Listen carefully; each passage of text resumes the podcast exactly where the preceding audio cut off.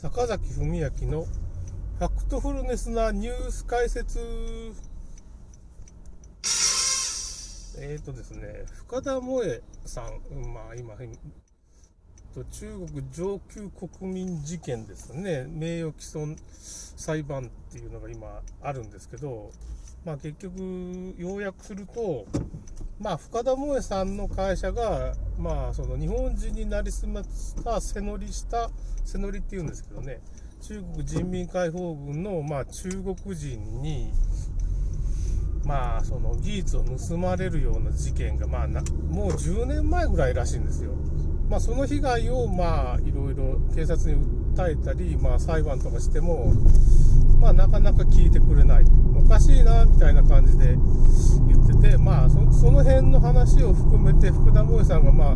YouTube とかね、本を書いたりして、まあ、その、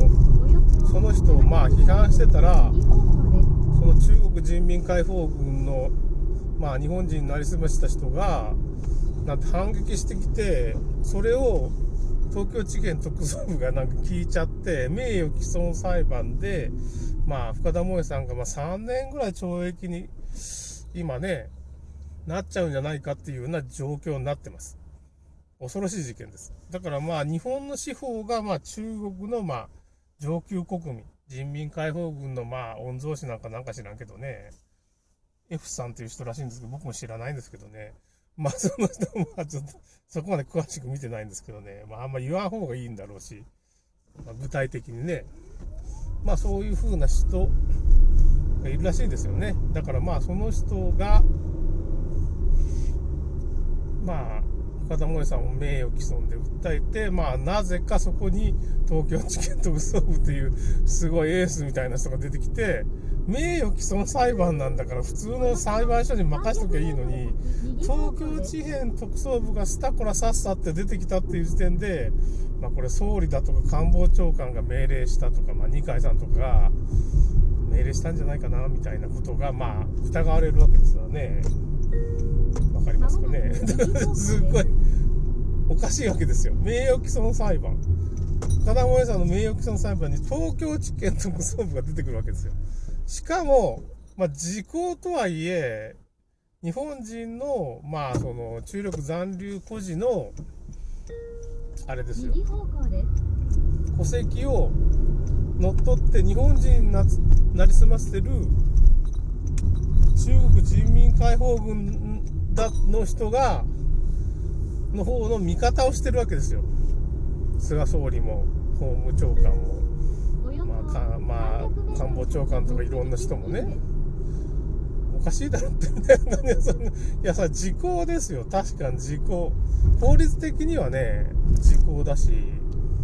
まあ、確かにその、試験特捜部は正しい。正しい。法律的には正しいんですよ。正しいんですけど、絶対的にそれは東京地検が法律的には正しいんですけど、まあ、ちょっと、いやー、事故、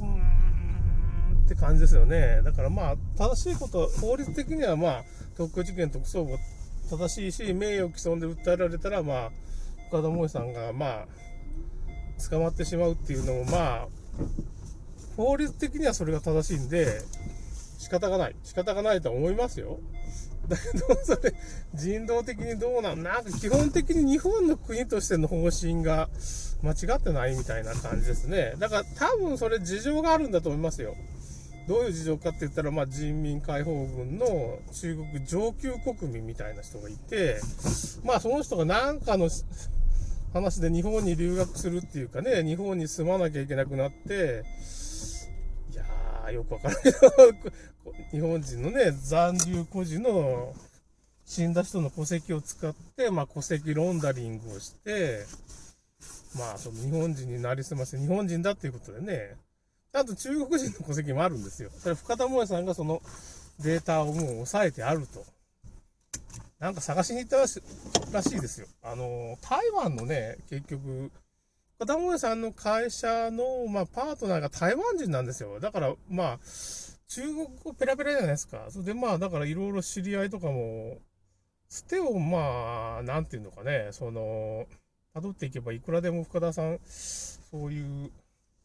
中国語もちょっと喋れるんかもしれんし、英語でもいけるかもしれんしね。英語は喋れるはずだし、いろんな、まあ、商売で中国に行かんといけんから、まあ、多少中国語ぐらい喋るんじゃないかなって思うんですけど、まあ、通訳つけりゃいいいいわけだから、まあ、そういう感じで、まあ、探しに行ったんでしょうね。ということで、まあ、中国が日本を、まあ、裁判とかそういう裁判所の、まあ、裁判官も中国にべったりになってて、中国を擁護すると、まあ、出世できるみたいなことの状況に今なってるらしいっていう話を、まあ、ウィルっていうね、週刊ウィルっていうところで、まあ、YouTube で僕知ってたんですけど、岡田萌さんも言ってたし、ウィルの人も言ってて、あとまあ、警察 OB みたいな人とかね、まあそういう日本の保守派の人も YouTuber みたいなのもやっぱちょっとおかしいんじゃないかみたいなことを言ってる人が結構いますね。だからまあ、裁判勝とうと思ったらこうすりゃいいんじゃないかっていう、まあ味方もいるんですね。深田萌さんの味方もいるんですけど、日本ってさ、あのー、これ、ニコニコ動画の方では、まあ、YouTube に出せんと思ってね、ニコニコ動画の方では動画化してんですけど、まあ、日本ってさ、アヘン戦争ってあったじゃないですか。アヘン売買で、あのー、満州国の経済っていうのを、経済力っていうのは、アヘンの売買まあ、中国人にアヘンを売る売買で成り立ってたんですよ。満州国っていうのがね。で、その時の、まあ、メンバーが、まあ、安倍総理の祖父の岸さんとかね、岸総理ですかね。とか、まあ、あと、電通の創始者の、あの、里見なんとかっていう人が、里見特務機関っていう風な、特務機関をやってる人がいたんですけど、まあ、そういう風なのを、あれですわね、その、電通の創始者、電通もそういうすごい力を持ってる。アヘン売買で持ったアヘン資金っていうのがあって、その資金で日本の政界っていうのが、まあ、後にと立ち上がるんで、まあ、そういうふうな、日本の政界そのものがそういうアヘン資金で回って、笹川さんなんかもそうなんだけど、そのアヘンのメンバーみたいなのがいっぱいいて、それが日本の政界を立ち上げてるんですよ。その資金によってね、M 資金っていうか、なんていうか、A 資金ですから、アヘンだから。アヘン資金とか、まあ、アヘン漢字でどう、どうなんでしょうかね。まあわからんけど、漢字っていうか、英語でね、どういうんか、まあちょっとわからないですけど。まあそういうふうなことが起こってるから、結構そのアヘンの売買に、そのチンパンっていうマフィアグループも関わってて、ね、やっぱし、そういうマフィアが関わるじゃないですか、そういうアヘンとかそういうまあ、覚醒剤、今だったら覚醒剤みたいなね。だからまあ、チンパンとも、石膏大罰ともつながり深いんですよね。安倍総理の、まあ、その騎士ルートとか、まあ、そ政界のそのものが、あとはまあ、台湾バナナ利権で、蓮舫さんのおばあさん、すごい人で、今、その利権を蓮舫さんのお父さんに、まあ、こう引き継がれて、蓮舫さんもさ、結構自民党の議員はその、台湾バナナ利権みたいなのちょっと噛んじゃったりか、蓮舫さんに頭が上がらないっていう話があって、ああ、そうなんだ。野党でも頭が上がらん。だからあの人があんな頭が、蓮舫さんがなんであんなに威張ってるかって言ったら、まあ娘なわけですよね。なんか可愛がられてたんでしょうね。だか政治家としてパッと、まあ、なんつうのかな最初グラビアアイドルみたいなんで出たのかな、蓮舫さんね。それで、二重国籍じゃない、っていうのがバレたりしてね、その台湾って二重国籍だったってバレたりして、その日本にしたのかしないのか。だからなんかすごい特別な力があの人の周りにはちょっとあるわけですよ。結構日本、まあ、おばあさんに世話になってる、お父さんに世話になってる自民党議員もいたりしてね、だから蓮舫さんにあんまり文句が言えないみたいな感じになってるらしいんですけど、まあそれはともかく、まあ安倍総理もそういう、まあチンパンってマフィアグループとも繋がってるし、もともと同じようなグループですよね。だからまあ、だからそういうふうなことが起こってて、なんで日本も中国ともつながってるっていうかね、中国っていうかまあそういう石膏大発とかチンパン通じて、禁酒、まあ習近平とね、習近平がそういうのを操って、中国国内を粛清したり、まあ、管理社会みたいなのを、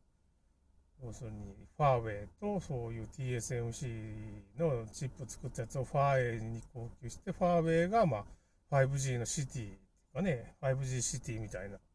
スーパーシティを作って、それで管理すると。いうふうなことに仕掛けになってる。そういう管理社会を作った基盤であるわけですよね。で僕がよく株買ってる、NVIDIA っていう風なメーカー、その NVIDIA もまあ中国共産党のアメリカの会社だけど、まあ経営者はちょっと、そういう風な資本なんでしょうね。多分ね。多分そんな感じ。人工知能の会社ですけどね。人工知能のチップとか供給してるよというようなことになってますから、なかなかこう、そういう利権まみれなんで、自民党と繋がってるから、中国共産党みたいなのがね、だからまあ、日本貿易戦争いかんからね、中国と。